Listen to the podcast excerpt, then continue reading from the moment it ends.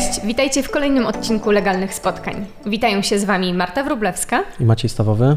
Dzisiaj e, jest z nami również gość, doradca podatkowy Jakub Pacan. Cześć, Cześć Jakub. Cześć. Cześć. Miło, dziękuję za zaproszenie. E, dzisiaj porozmawiamy i tematem dzisiejszego odcinka e, będzie w sumie nawet nie ład, nie ład, będą podatki po prostu. Porozmawiamy o tym, e, co się podziało w ostatnim czasie z podatkami, bo tutaj się zadziały różne rewolucje. Było to zmieniane tyle razy, że ja już nie jestem w stanie spamiętać, ile tych zmian było. Mm, więc Kubo, może ty potrafisz wyjaśnić naszym słuchaczom, ile było zmian i czego dotyczyły i kiedy one wchodzą w życie, bo tutaj jest e, spore zamieszanie i chyba pierwszy raz mamy do czynienia z sytuacją, kiedy faktycznie zmiany podatkowe nie dzieją się od 1 stycznia, tylko gdzieś w połowie roku. E, i tak i nie. Jeżeli chodzi o ilość zmian, to, to właściwie ciężko powiedzieć. E, ta, ta ustawa pod tytułem Polski Ład była tyle razy nowelizowana, że myślę, że wszyscy już pogubiliśmy się, w, która to jest jej edycja. E, wystarczyłoby powiedzieć, że pierwsza zmiana była zanim te przepisy w ogóle weszły w życie a druga tym nieszczęsnym rozporządzeniem, które wszyscy kadrowi pewnie e, pamiętają z 7 stycznia, niekonstytucyjnym, potem znowu łatanym kolejną ustawą i, i kolejną nowelizacją i teraz e, taki duży pakiet, który wchodzi w życie w większości od 1 lipca tego roku. E, dlaczego powiedziałem, że i tak i nie? Zmiany podatkowe w trakcie roku się dzieją i to nie jest nic niezwykłego. Niezwykłe jest to, że dzieją się w podatkach dochodowych, które rozliczane są na zasadzie, na zasadzie rocznej i to faktycznie tak duża zmiana w podatkach dochodowych w trakcie roku y, raczej się nie wydarzyła, przynajmniej nie wydarzyła się z tego, co ja wiem. W VAT-ie oczywiście, w podatku od czynności cywilnoprawnych takie rzeczy się zdarzają. Tutaj nie ma problemu, bo mamy konkretny moment, kiedy pewne tak rzeczy się, pewne rzeczy się no dzieją no i przed tym momentem stosujemy stare przepisy, po tym momentem, po tym momencie Sama nazwa wskazuje tak. podatek od czynności cywilnoprawnej, więc płacimy go zgodnie z datą czynności, tak? Więc... Na przykład, dokładnie. Tak. Albo z datą zaistnienia transakcji, jeżeli mhm. mówimy o VAT-ie i tak dalej, i tak dalej. Natomiast y, podatki dochodowe, jeżeli mówimy o dochodzie osiągniętym w całym roku, no raczej się nie zmieniało w trakcie. Z prostego względu, no jakie zasady y, stosować, żeby tutaj nie mylić podatników. Jest cała bogata linia Trybunału Konstytucyjnego, która mówi o tym, że nie można zmieniać ustaw o podatku dochodowym w trakcie roku, ale z istotnym zastrzeżeniem, jeżeli nie są na korzyść podatnika. Czyli można zmienić na korzyść podatnika, no i teoretycznie tak się też dzieje, w, tak się też dzieje teraz. Mm, zobaczymy, jak to oczywiście będzie w praktyce wyglądało, jak to, jak to będzie przy rozliczeniu rocznym, bo wtedy się wszystkiego dowiemy. Myślę, że taki, takie apogeum tych zmian to będzie między lutym a, a końcem kwietnia przyszłego roku, kiedy faktycznie trzeba będzie swojego pita w jakiś tam sposób lepszy lub gorszy wypełnić, rozliczyć, złożyć, e, zapłacić zaległy, ewentualnie wnieść o jakąś nadpłatę i też jak zareaguje nasz urząd skarbowy, tak? Czy się z tym zgodzi, czy, czy, czy, czy niekoniecznie. No, oczywiście w zależności zależności od naszej e, sytuacji prawno-podatkowej. Inaczej trochę będzie w przypadku przedsiębiorców, którzy tych opcji mają więcej. E, inaczej będzie w przypadku pracowników, gdzie e, zwłaszcza w przypadku osób, które są zatrudnione u jednego pracodawcy, no ta sytuacja, to rozliczenie jest relatywnie, relatywnie proste i częściowo też odpowiedzialność przecież spoczywa na pracodawcy jako tak. płatniku, więc tutaj, tak. mamy, tutaj mamy łatwość. Okej, okay, to tak tytułem wstępu, natomiast e, jakbyś mógł przybliżyć, co tak naprawdę się zmienia, bo, bo tutaj mówimy, że się zmienia, że zmienia się dużo, że zmienia się w trakcie roku, ale tak naprawdę co? Czego możemy się spodziewać? E, zmienia się najważniejsza zmiana, o której prawdopodobnie wszyscy słyszeli, bo to znowu jest moment, kiedy podatki są e, w telewizji w prime time. E, stety, niestety, to jest likwidacja ulgi dla klasy średniej, tego instrumentu, który gdzieś tam był zmieniany, przepychany, był konsultowany, że skąd takie wzory, dlaczego tak, a nie inaczej, więc to zostaje zlikwidowane, a w zamian, w zamian podatnicy dostają obniżenie stawki podatku, ale tu istotna uwaga, tylko podatnicy, którzy rozliczają się skalą podatkową, czyli tylko przedsiębiorcy na skali, osoby na umowie o pracę, zleceniobiorcy, osoby osiągające dochody z innych źródeł, osoby rozliczające najem na skali podatkowej. Te osoby skorzystają na, na zmianie z 17 na 12%. Więc to jest ta teoretyczna korzyść, teoretyczna, ponieważ dla części osób, które na przykład miały wysoką ulgę dla klasy średniej, ta zmiana może być w teorii niekorzystna. No żeby tu znowu nie, nie narazić się na zarzut niekonstytucyjności tych przepisów, ustawodawca wprowadził taki przepis, że jeżeli ktoś na tych zmianach straci, to może sobie skalkulować, co by było, gdyby tych zmian nie było i rozliczyć się według tych zmian, których, których nie było. Natomiast czy ktoś to faktycznie zrobi? Szczerze wątpię, bo mówimy tutaj o no, różnicach rzędu kilkuset złotych w ujęciu rocznym. Myślę, że nie więcej, więc y, praca księgowego, doradcy podatkowego, kadrowego, który musiałby zaliczyć tak, zaliczki i podatek na, na dwa sposoby, czyli tak naprawdę poprowadzić dwie listy płac, może być więcej warta niż po prostu ta, ta, ta korzyść podatkowa już podatnika. Pewnie jacyś podatnicy tacy się trafią, no to jak zawsze, tylko raczej nie będzie, to, nie będzie to na masową skalę. Też warto powiedzieć, że osoby, które do tej pory na ulgę dla klasy średniej się nie załapały, czyli te osoby, które zarabiały poniżej 68 tysięcy złotych rocznie lub powyżej 133, na tym skorzystają. Te, które zarabiają powyżej 133, no to też do pewnego momentu, tak, no bo one płacą jednak e, od 120 tysięcy złotych w górę od tej nadwyżki płacą e, podatek według stawki 32%, więc im więcej mamy tej nadwyżki, tym więcej płacimy według 32 więc ta efektywna stawka oczywiście będzie niższa, ale to może być też tak, zwłaszcza przy, e, w przypadku osób, które zarabiają kilkaset tysięcy złotych rocznie, no, że ta zmiana będzie nie, niewidoczna tak naprawdę. No, ona gdzieś zginie w, w, w, tych całych rozliczeniach podatkowych. E, natomiast no, część podatników na pewno zauważy zmianę na, na plus, zwłaszcza tak jak mówię, te osoby, które, które zarabiają, zarabiają mniej. Oprócz tego, bo pytanie postawiłaś Marta, e, jakie są zmiany, więc skupiłem się trochę na, na tym, ale e, oprócz tego mamy jeszcze zmiany w odliczalności składki zdrowotnej. No to do tego przejdziemy jeszcze za chwilę. Okej, okay, jasne. E, to też taki bardzo, bardzo gorący temat. E, oprócz tego e, mamy też zmianę no, w możliwości wyboru formy opodatkowania. Coś absolutnie do tej pory niespotykanego, no, ale znowu odpowiadając w pewnym sensie na głosy przedsiębiorców, że oni dokonali już wyboru swojej formy opodatkowania, a teraz zmieniamy zasady w trakcie gry, ustawodawca mm, zdecydował się, że, że, że będzie można zmienić formę opodatkowania, ale też nie w każdą stronę. Co właśnie z osobami, które w zeszłym roku, e, wiedząc jakie będą, znaczy zakładając, że wiedzą jakie będą przepisy w, na ten rok, e, jeżeli chodzi o opodatkowanie, zdecydowały się na podatek liniowy, e, no to teraz tak, co jest zupełna dowolność, jeżeli chodzi o zmianę z liniówki na skalę, na ryczałt, tak samo jeżeli chodzi o ryczałtowców, czy też mogą się zdecydować na zmianę i czy ta zmiana właśnie może iść w każdym kierunku, jak to wygląda? E, tak, zmiana jest ograniczona, jeśli chodzi o kierunek, jest ograniczona, jeśli chodzi o czas. E, okay. Czyli nie ma tutaj absolutnie pełnej dowolności. E, podatnicy będą prowadzący działalność gospodarczą, bo tylko o takich tak naprawdę mówimy, bo oni mają wybór, mm -hmm. mają możliwość zmiany formy opodatkowania z podatku liniowego na skalę podatkową lub z ryczałtu od przychodów ewidencjonowanych na skalę podatkową.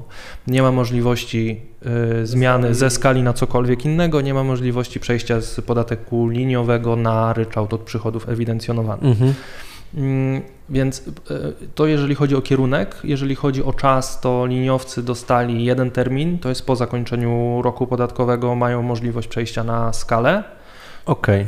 Natomiast ryczałtowcy dostali dwa momenty i w zależności od wyboru tego momentu też różne będą konsekwencje. To znaczy, mogą wybrać yy, skalę podatkową do 22 sierpnia tego roku i wtedy płacą ryczałt za pierwszą połowę roku, a skalę podatkową za drugą połowę roku, lub mogą wybrać skalę podatkową po zakończeniu roku podatkowego i wtedy całość jest opodatkowana skalą podatkową. Cały rok jest opodatkowany okay, czyli przedsiębiorca podatkową. nie musi się teraz decydować. Ja mam na myśli osobę, która jest na liniówce, mhm. E, to tak naprawdę dopiero na koniec roku może podjąć decyzję, policzyć, co mu się po prostu bardziej opłaca. Tak, dokładnie, okay. E, do, dokładnie tak. Jeżeli w sposób, w pewien sposób sumienny dokonał przedsiębiorca kalkulacji jeszcze przed wejściem w życie przepisów Polskiego Ładu lub w styczniu tego roku, no to ta zmiana nie powinna powinna być jakaś duża. Ale mogą się zdarzyć oczywiście sytuacje takie, w których na przykład osiągnęliśmy niższe dochody niż zakładaliśmy, e, wyższe koszty, e, wprowadziliśmy jakiś nowy strumień przychodów, e, który spowodował, że te nasze założenia trochę rozjechały się z rzeczywistością i wtedy faktycznie dobrze zrobić taką rekalkulację tego, co nam się najbardziej opłaca i pewnie dobrze ją zrobić właśnie w okolicy grudnia, stycznia, grudnia 2022, stycznia 2023, no bo wtedy już mamy jakieś dane, możemy na czymś, na czymś bazować, wiemy, co się wydarzyło e, i faktycznie wtedy to przejście na skalę podatkową może być korzystne, e, tylko znowu istotna uwaga, trzeba wziąć pod uwagę nie tylko konsekwencje podatkowe, ale również składkowe. Okej, okay. to do składkowych jeszcze konsekwencji przejdziemy, bo to myślę, że jest warte, żebyśmy omówili to szerzej, ale ja mam jeszcze jedno pytanie. A jak wygląda to w przypadku rozliczania się z małżonkiem? Bo e, myślę, że dużo osób może mieć e, takie pytanie. Jesteśmy w związku małżeńskim, decydujemy się na wspólne rozliczanie, mm, rozliczanie osobno. Jak to się wszystko kształtuje? Jasne. E, więc rozliczenie wspólne z małżonkiem, podobnie zresztą jak niektóre ulgi podatkowe, to może jakby też o, o tym powiedzmy, e, przysługują tylko i wyłącznie podatnikom, którzy, którzy są opodatkowani skalą podatkową. I teraz, jeżeli wybierzemy po, czy to tak jak Maciek powiedział, po zmianie, po, po zakończeniu roku, e, zmianę z podatku liniowego, na przykład z podatku liniowego na skalę albo z ryczałtu na skalę podatkową, to te ulgi nadal nam, nadal nam przysługują, czyli to rozliczenie wspólne z małżonkiem, o który pytasz, e, jak najbardziej może wtedy mieć miejsce. Natomiast tutaj znowu zakładam, że jeżeli ktoś w sposób sumienny podszedł do swojej kalkulacji, jeszcze już, już zrobionej tam w styczniu czy, czy, czy w grudniu, e, no to tu się wiele nie powinno zmienić. Jeżeli wtedy nie było korzystne rozliczenie wspólnie z małżonkiem, to teraz ono też raczej nie będzie korzystne, no chyba, że znowu y, mamy jakąś zmianę założeń. Tak. Mhm. Jasne. Okej. Okay porządku. A y, jeśli chodzi o y, jakby liczenie tego, bo y, przykładowo decydujemy się na zmianę, na przejście na skalę i w związku z tym będziemy się rozliczać wspólnie z małżonkiem, no to jesteśmy w tym momencie w połowie roku. E, i jak to wygląda, jeśli chodzi o te zaliczki, które już zapłaciliśmy? Mamy, nie wiem, je dopłacić, zwrócić? Jak... No czy, właśnie, czy otrzymujemy zwrot? O, właśnie, właśnie zależy, co nam wyjdzie z kalkulacji, bo, e, bo tak naprawdę może się tak wydarzyć, że nie będziemy mieli ani dopłaty, ani zwrotu. Może się tak wydarzyć, oczywiście. Może się tak. Szczególnie ale... jeśli nic nie zmienimy. No tak, ale najczęściej pewnie e, będzie tak, że będziemy mieli jakąś, e, jakąś nadpłatę powstałą w wyniku zmiany stawki podatku mhm. za pierwszą połowę roku. Czyli do tej pory Przyjmijmy najprostszy scenariusz. Mieliśmy jednego pracodawcę, który pobierał nam zaliczki na podatek według stawki 17% za okres od stycznia do, e, do czerwca. E, I on to robił oczywiście poprawnie, no bo takie były przepisy. Teraz przepisy się zmieniają i przepisy mówią tyle. Za cały rok 2022 pierwsza, pierwszy próg jest opodatkowany e, stawką 12%. Czyli jakby no od, od, od, razu, od razu widać, że mamy te 5 punktów procentowych, 5 y, punktów procentowych nadpłaty. Ona nam powstanie i wykażemy ją w zeznaniu rocznym, czyli będziemy mieli jakąś tam, jakąś tam, tam nadpłatę. Ewentualnie osiągnęliśmy jakieś dodatkowe dochody, e, które gdzieś pokazujemy znowu w zeznaniu rocznym, które nam niejako skompensują tą, tą powstałą nadpłatę. Dlatego mówię, że ona niekoniecznie zawsze powstanie. W większości przypadków powinna, ale nie, nie musi nam powstać. Ale to dopiero też po roku tak naprawdę w tym rozliczeniu rozliczeniu rocznym tak. ona będzie tak, no, w, tak, w kwietniu, e, mhm. no bo większość Polaków składa e, swoje pity w kwietniu, więc w kwietniu e, wykażemy tą, wykażemy tą nadpłatę i ona będzie, ona będzie do zwrotu, no w zależności od tego, jakie osiągnęliśmy dochody, no to na takim, na takim też poziomie. Okej, okay, a jak się ma do tego składka zdrowotna? No bo jeżeli chodzi o liniówkę, no to też no tutaj było akurat, znaczy jest wciąż lepsze, e, lepszy przelicznik dla przedsiębiorców, którzy decydują się na podatek liniowy. No i co w sytuacji, kiedy ktoś zdecyduje się na przejście na skalę, e, no to siłą rzeczy co do zasady powinna być niedopłata. E, I tak i nie. Znaczy w przypadku liniowców jak najbardziej no tak. tak. W przypadku ryczałtowców No nie, to mówimy mhm. tutaj o, o liniówce, może, ale może rozdziel, nieważne. No może właśnie. rozdzielmy, po kolei I, co, i co, co z takimi osobami? No bo czy trzeba dopłacić, czy znowu czekamy do kwietnia? E, jak to wygląda? Dobrze, no to, no to, no to może też pewne takie rozdzielenie, y, skąd, y, skąd w ogóle takie pytanie, skąd ta wątpliwość. Mamy różny sposób płacenia składek na ubezpieczenie zdrowotne w zależności od tego, jaką formę opodatkowania wybraliśmy. Jeżeli jesteśmy na skali podatkowej, to podstawą wymiaru składki jest dochód i, i składka jest płatna według stawki 9%. Jeżeli jesteśmy na liniówce, znowu mamy jako podstawę opodatkowania, podstawę wymiaru składki dochód, tylko że stawka wynosi 4,9%. Jeżeli jesteśmy ryczałtowcem, to nasza składka zależy od y, minimalnego wynagrodzenia. Y, gdzieś tam mieści się w trzech progach, wynosi 320, 560 i 1020 zł dużym uproszczeniu. Czyli w zależności od tego, jaką formę opodatkowania wybraliśmy, no to tak płacimy składkę na ubezpieczenie zdrowotne. No i teraz Twoje pytanie tak naprawdę sprowadza się do tego, co będzie, jeżeli zmienimy, czyli kalkulowaliśmy składkę na ubezpieczenie zdrowotne według stawki 4,9, będąc liniowcem. No tak, no większość ludzi teraz... to będzie interesować, czy trzeba po prostu dopłacić. No Dokładnie, no, a teraz no. przechodzimy na skalę podatkową i nagle powinniśmy według stawki 9%. No i niestety, no będzie tutaj po prostu niedopłata. Niedopłata będzie e, dopiero po zakończeniu roku bo dopiero wtedy wybraliśmy, wybraliśmy inną formę opodatkowania, natomiast ona wystąpi. To znaczy, e, jak będziemy kalkulować, co nam się bardziej opłaci, czy skala podatkowa, czy podatek liniowy, czy może czy ten ryczałt, czy pozostanie na ryczałcie, no to trzeba wziąć pod uwagę również e, składkę na ubezpieczenie zdrowotne i to, że ona jest kalkulowana w różny sposób, w zależności od tego, jaką, jaką formę opodatkowania wybraliśmy. Czyli na przykład, jeżeli przechodzimy z liniówki na skalę podatkową i mamy na tym jakąś oszczędność na podatku dochodowym, to trzeba zobaczyć, czy ta oszczędność jest wyższa niż e, strata na składce zdrowotnej, bo tam zawsze będzie strata. W takim rozumieniu, że, ta, że podstawa wymiaru jest ta sama, ale e, stawka jest wyższa. Stawka jest wyższa. E, więc zawsze będzie jakaś strata. Więc pytanie, co jest dla nas korzystniejsze w tym ogólnym rozrachunku, no bo dla przedsiębiorcy nie jest istotne, że on zaoszczędzi na picie, a straci dużo więcej na składce zdrowotnej, tylko żeby w kieszeni zostało więcej, no bo przecież po to, po to się ten biznes tak naprawdę prowadzi. Więc, więc na pewno to trzeba wziąć, e, wziąć pod uwagę, a oprócz tego Zmienia się też forma e, czy możliwość odliczania e, składki zdrowotnej, jak już przy tym jesteśmy.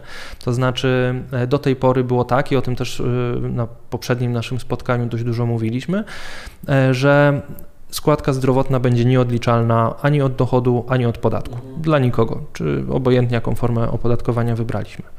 No teraz okazuje się, że jednak będzie odliczalna w części, to znaczy dla osób na podatku liniowym, to odliczenie to jest, e, wysoko, jest wysokości składki zdrowotnej jednak nie więcej niż 8700 zł w ujęciu rocznym, czyli osoby zarabiające relatywnie mniej e, zapewne odliczą całość, osoby, które zarabiają tam powyżej 12 tysięcy złotych netto miesięcznie, no już będą mieli to zlimitowane do, do, do kwoty 8700 zł.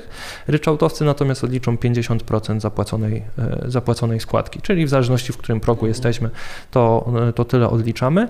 E, istotne jest, że no, te, te, zmiany wchodzą w trakcie roku, więc ryczałtowcy tak naprawdę odliczają tylko e, czy aż e, po 1 lipca zapłacone składki zdrowotne. A te wcześniejsze są już nieodliczalne. No niestety nie, no bo to były już przepisy, które obowiązywały od 1 stycznia do końca, do końca okay, czerwca. Czyli tutaj nie ma tej korzyści. No, no nie to ma. Ale, nie zwrócą. Ale jeśli mam być szczery, to to też nie jest jakaś bardzo duża korzyść. To się wydaje, że 8700 zł to jest naprawdę, y, naprawdę dużo pieniędzy. Natomiast weźmy pod uwagę, że to jest 8700 zł, które jest odliczalne od, y, od naszego dochodu nie od podatku, jak było mhm. kiedyś.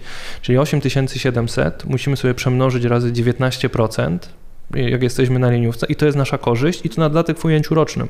Czyli to jest 1600 zł mniej więcej, troszkę więcej niż 1600 zł w ujęciu rocznym, czyli to jest jakieś 150 zł miesięcznie.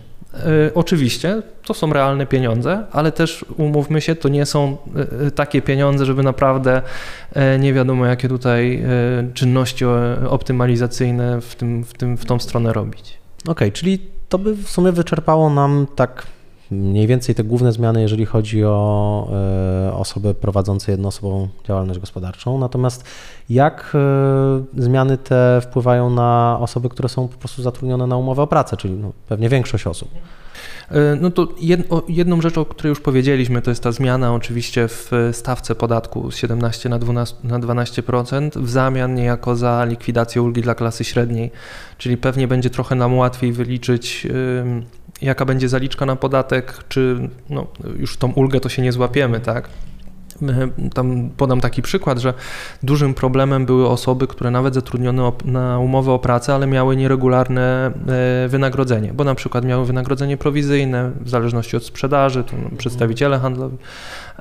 Tam bardzo ciężko było oszacować, czy w ulgę dla klasy średniej się faktycznie złapiemy, czy nie, więc sporo osób w ogóle rezygnowało z tej ulgi dla klasy średniej. Była zresztą taka możliwość złożenia oświadczenia, żeby pracodawca jej nie uwzględniał. Teraz jest po prostu pod tym względem jest dużo prościej, no bo wiadomo, w którym momencie przekraczamy pułap 120 tysięcy, powyżej którego e, płacimy 32% e, według skali podatkowej, więc to w moim odczuciu jest zmiana na plus.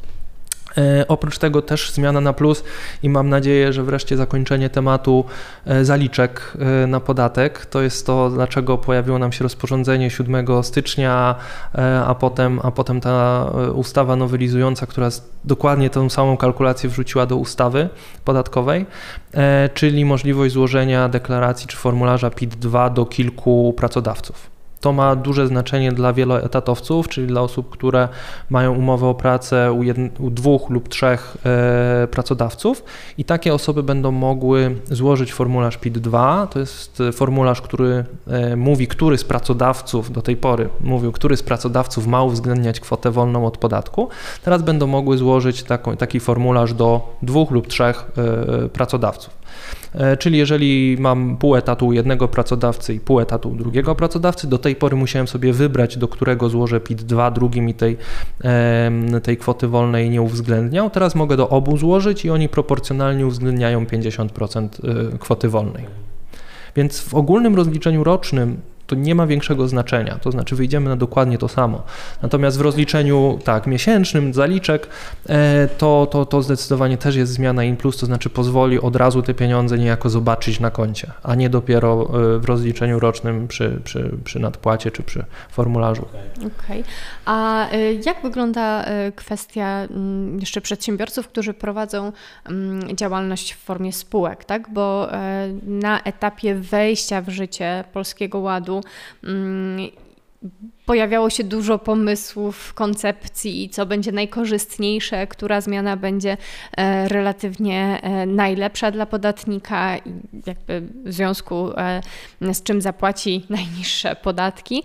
Mm, pojawiał się pomysł spółki komandytowo-akcyjnej, która była tak takim no trochę zaskoczeniem, bo do tej pory to był twór praktycznie martwy mm, i, i mocno e, zaczęło się o tej formie e, spółki e, rozmawiać i, i dużo mm, wręcz było głosów takich, które mm, stanowiły no pewną rekomendację do tego, aby przekształcić się w spółkę komandytowo-akcyjną, bo to będzie no taki trochę lek na całe zło związane z, ze zmianami podatkowymi. Jak to wygląda teraz? Czy dalej te głosy mogą być podtrzymane? Utrzymane i spółka komandytowo-akcyjna jest wciąż e, korzystnym rozwiązaniem dla podatników, czy jednak coś się tutaj też zmienia? Jasne. Jeżeli chodzi o ogół dla spółek, to nie zmienia się wiele. To znaczy, jeżeli spółki osobowe były transparentne podatkowo, czyli, podatni, czyli podatnikami byli wspólnicy, czy to w spółce jawnej, e, czy w spółce partnerskiej, w spółce komandytowej, e, tutaj niewiele się zmienia. Oczywiście to wszystko, o czym powiedzieliśmy na początku, jeżeli ci podatnicy, ci wspólnicy wybrali sposób opodatkowania w formie e, podatku liniowego, no to to, o czym mówiliśmy, dalej ma zastosowanie. Natomiast jeżeli chodzi o spółkę komandytowo-akcyjną, no to e, stety, niestety przestaje być lekiem na całe zło jest właściwie zrównana ze spółką komandytową pod kątem podatkowo-składkowym. E, tylko przypomnijmy, że spółka komandytowa akcyjna była takim lekiem i była tak, tak bardzo korzystna, bo w ustawie o e, zabezpieczeniu społecznym i, i w ustawie o skład, tej ustawie, która regulowała składkę zdrowotną, nie pojawiał się komplementariusz spółki komandytowo-akcyjnej, czyli po prostu nie podlegał ani składkom ZUS, ani składkom, ani składkom e, na ubezpieczenie zdrowotne. No teraz to się zmienia. Od lipca? Od, pier, od 1 stycznia 23. Od stycznia, czy tak. nie od lipca? Okay, od 1 czyli... stycznia 23 komplementariusz, czy to w spółce komandytowej, czy w spółce komandytowo-akcyjnej będzie oskładkowany i opodatkowany tak samo. To też nie oznacza, że na hura teraz trzeba rezygnować ze spółek komandytowo-akcyjnych, wręcz bym to odradzał. Zresztą takie głosy się pojawiały już na początku. Wydaje mi się, że też jak rozmawialiśmy poprzednio, to, to, to, to wszyscy tutaj się zgodziliśmy, doradzaliśmy pewnego rodzaju wstrzemięźliwość przy wyborze tej formy opodatkowania, że naprawdę trzeba to w odpowiedni sposób przemyśleć i poukładać. No i faktycznie to się ziściło. Natomiast jeżeli już ktoś się przekształcił w spółkę komandytowo-akcyjną, no to teraz powinien znaleźć bardzo dobre uzasadnienie gospodarcze dla jakiegoś przekształcenia zwrotnego czy przekształcenia w e, inną formę prawną prowadzenia działalności gospodarczej, bo tu nawet e, nie, nie trzeba się nad tym jakoś e, bardzo długo zastanawiać. To będzie na świeczniku skarbówki z prostym pytaniem: dlaczego, drogi podatniku, przekształciłeś się w listopadzie, w grudniu w spółkę komandytowo-akcyjną, a rok później już ci się o to tym też odwidziało. mówiliśmy wtedy, tak, że jak rozmawialiśmy przed wejściem w życie Polskiego Ładu, że e, przekształcenie się tylko i wyłącznie z uwagi na to, że zmieniają się przepisy podatkowe w spółkę komandytowo-akcyjną, gdzie wcześniej tej formy byśmy w ogóle nie brali pod uwagę, no było bardzo ryzykowne i, i mogłoby być zakwestionowane jako po prostu unikanie opodatkowania, tak? Więc, e, więc w tym momencie tutaj przestrzegaliśmy bardzo mocno przed e, takim, no pójściem za tłumem, czy za jakimś hasłem usłyszanym w internecie, że e, to będzie na pewno korzystne i to jest rozwiązanie na, e, na wszelkie bolączki. No takim tematem, który też pamiętam, o, o którym dużo rozmawialiśmy, to była kwestia ukrytej dywidendy i czy ten pomysł się ostał? Jak to wygląda? E, tak, jak już wtedy rozmawialiśmy, o ile dobrze pamiętam, to, to, to, mówiłem też, że te przepisy z jednej strony są odroczone, z drugiej strony Ministerstwo Finansów zapowiedziało, że e, w tej formie, w której zostały uchwalone, one nie wejdą w życie i będą nad nimi pracować.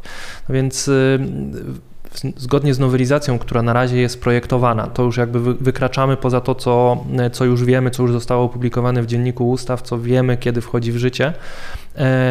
Zgodnie z projektowanymi zmianami e, ukryta dywidenda w ogóle ma zostać wykreślona z ustawy o podatku dochodowym od osób prawnych. E, to był taki konstrukt, który miał zrównywać konsekwencje podatkowe niektórych wypłat z dywidendą, na przykład używania środka trwałego, który był w posiadaniu wspólnika. E, czyli bardzo popularny y, sposób na wygenerowanie kosztów e, w spółce, w spółkach kapitałowych, czyli wspólnik coś wynajmował do spółki, nieruchomość, ruchomość, jakiś, najczęściej jakiś środek trwały. Za co dostawał wynagrodzenie, oczywiście na poziomie rynkowym, e, ale dostawał, więc spółka miała koszt, a jednocześnie nie było to opodatkowane tak jak dywidenda, czyli dwukrotnie. To zostało zostanie wykreślone, najprawdopodobniej y, zostanie wykreślone, y, więc przepisy właściwie nigdy nie wejdą w życie, y, a już doczekały się kilku omówień. No to też bardzo ciekawy koncept, że przepisy, które no, hipotetyczne przepisy, tak, hipotetyczne przepisy są dyskutowane. Mm, tak, są dyskutowane. Ja zresztą też się spotkałem na niektórych szkoleniach e, z tym, że e, no, była dość duża świadomość e, podatników i, i, i po prostu pytali o to, czy to, co zrobimy teraz, czy mamy taki pomysł, czy to, co zrobimy, to nam nie przeszkadza w tym, że za chwilę to będzie ukryta dywidenda. No i właśnie powtarzałem to co, to, co tutaj, że prawdopodobnie te przepisy nie wejdą w życie, a jeżeli wejdą, to w zmienionym kształcie, a jeżeli w zmienionym kształcie, to nie jestem w stanie odpowiedzieć na tak, na tak postawione pytanie. Więc te przepisy najprawdopodobniej się zmienią. Tutaj też taka ciekawostka, która no, tu napra- naprawdę niestety wchodzi nam już w nawyk. Mamy lipiec właściwie zapasem a nie mamy nawet projektu ustawy, a przypominam, że podatki dochodowe powinny być zmienione do 30 listopada jeżeli mają e, wejść w życie od 1 stycznia. Czyli znowu Ministerstwo Finansów nam serwuje roller coaster na koniec roku. Mm, mam nadzieję, że to będzie taki roller coaster, który przynajmniej będzie dopracowany bo mają, mają na to chwilę. E, więc wypada nam ukryta dywidenda. Jeszcze jest kilka zmian w ustawie o podatku dochodowym od osób prawnych. E, odroczony jest e, i pewnie zostanie zmieniony w jakiś sposób podatek minimalny. To był taki podatek, który, się nazy- który był nazywany tak prześmiewczo trochę podatkiem od straty. On mówił o tym, że jeżeli podatnik nie miał odpowiedniej rentowności, mhm lub no, no, to siłą rzeczy miał stratę podatkową, to musiał w, spo, w, inny sposób trochę wyliczyć podatek i zapłacić, i zapłacić go do, do budżetu państwa. No oczywiście od razu na samym wstępie pojawiło się, że no, są takie spółki, są takie podmioty, które nie działają z, z chęcią zysku, chociażby spółki komunalne, chociażby y, podmioty, które są zaangażowane w ochronę zdrowia i tak dalej, one i tak były w ten worek wrzucane. Oczywiście Ministerstwo Finansów wtedy było głuche na takie głosy. Teraz prawdopodobnie, zgodnie z zapowiedziami, y, w ogóle to te podmioty będą wyłączone z, z tych regulacji. Oprócz tego ta rentowność zostanie podniesiona, czyli jakby będzie można gdzieś tam być w okolicy zera i nie wpaść y, w podatek, w podatek minimalny. Oczywiście to zależy od tego, jakie osiągamy przychody, y, jakie pokazujemy dochody. Czekamy oczywiście na, na konkretne rozwiązania i na to, jak to ma wyglądać, jak Ministerstwo Finansów sobie to wyobraża. Ten podatek prawdopodobnie też zostanie odroczony, to znaczy w 2023 prawdopodobnie te przepisy nie będą obowiązywać. Takie są przynajmniej na razie nieformalne zapowiedzi ze strony y, Ministerstwa Finansów. Okej, okay, czyli na razie po prostu konkretów jeszcze nie ma. Konkretów nie ma, na konkrety czekamy. No, jedynym konkretem, który jest, jest to, że ministerstwo nad tym pracuje. Okay. Więc to też, jest, to też jest jakiś konkret. Czyli na ten moment, jeżeli chodzi o zmiany, które jakby są i wiemy, że wchodzą w życie, mniej więcej y, powiedzieliśmy o tych tych wszystkich najważniejszych. Tak, tak, no tak podsumowując, to popraw mnie, e, jeżeli e, coś będę przekręcać. Natomiast tak, e, mamy kwestię możliwości zmiany i przejścia na skalę podatkową. Zmienia nam się podatek, ten pierwszy próg w skali, tak? czyli mamy z 17 na 12%, mm, ale to też trzeba taką zmianę mm, przemyśleć pod względem zmiany w zakresie składki zdrowotnej. Tak? Czyli jeżeli przechodzimy na przykład z liniówki, to składka zdrowotna z 4,9% zmienia nam się na 9%. Mm, kolejna kwestia to możliwość uwzględnienia tej kwoty wolnej od podatku e, w e, przypadku osób zatrudnionych na umowie o pracę. E, kwotę wolną mogliśmy zawsze uwzględniać, tylko u wieloetatowców. U wielu właśnie tak, tak, do tego zmierzałam, mhm. tylko nie dokończyłam. e, ale możemy to uwzględnić u e, maksymalnie trzech, trzech tak, tak, pracodawców. Okay? Mm, I w przypadku spółek, no to e, tak naprawdę nie zmienia nam się wiele, przy czym spółka komandytowo-akcyjna będzie już w takim samym stopniu opodatkowana jak spółka komandytowa i będzie też podatnikiem komplementariusz spółki komandytowo-akcyjnej będzie też płacił składki na ubezpieczenia e, społeczne i składkę zdrowotną, tak? Więc, tak, więc w tym momencie ta korzyść mhm. E, ucieka, która, która była wcześniej opisywana i dostrzegana. E, I tak naprawdę Hmm, chyba tyle, tak? Dorzuciłbym jeszcze likwidację ulgi dla klasy średniej okay. tym mhm. wszystkim, tak. E, tak żebyśmy tego o, o, tym nie zapominali. No i wszystko, co się z tym wią wiąże, czyli oświadczenie e, pracownika o tym, żeby mu nie naliczać, no też już odchodzi Jasne. do lamusa. Dla kadrowych lepiej o jeden dokument mniej. Oczywiście. Super. Bardzo Ci dziękuję. Razem dziękujemy, dziękujemy. Ci za, za dzisiejsze spotkanie. Was zapraszamy do oglądania kolejnych odcinków. Mm, do usłyszenia. Do zobaczenia. Dzięki.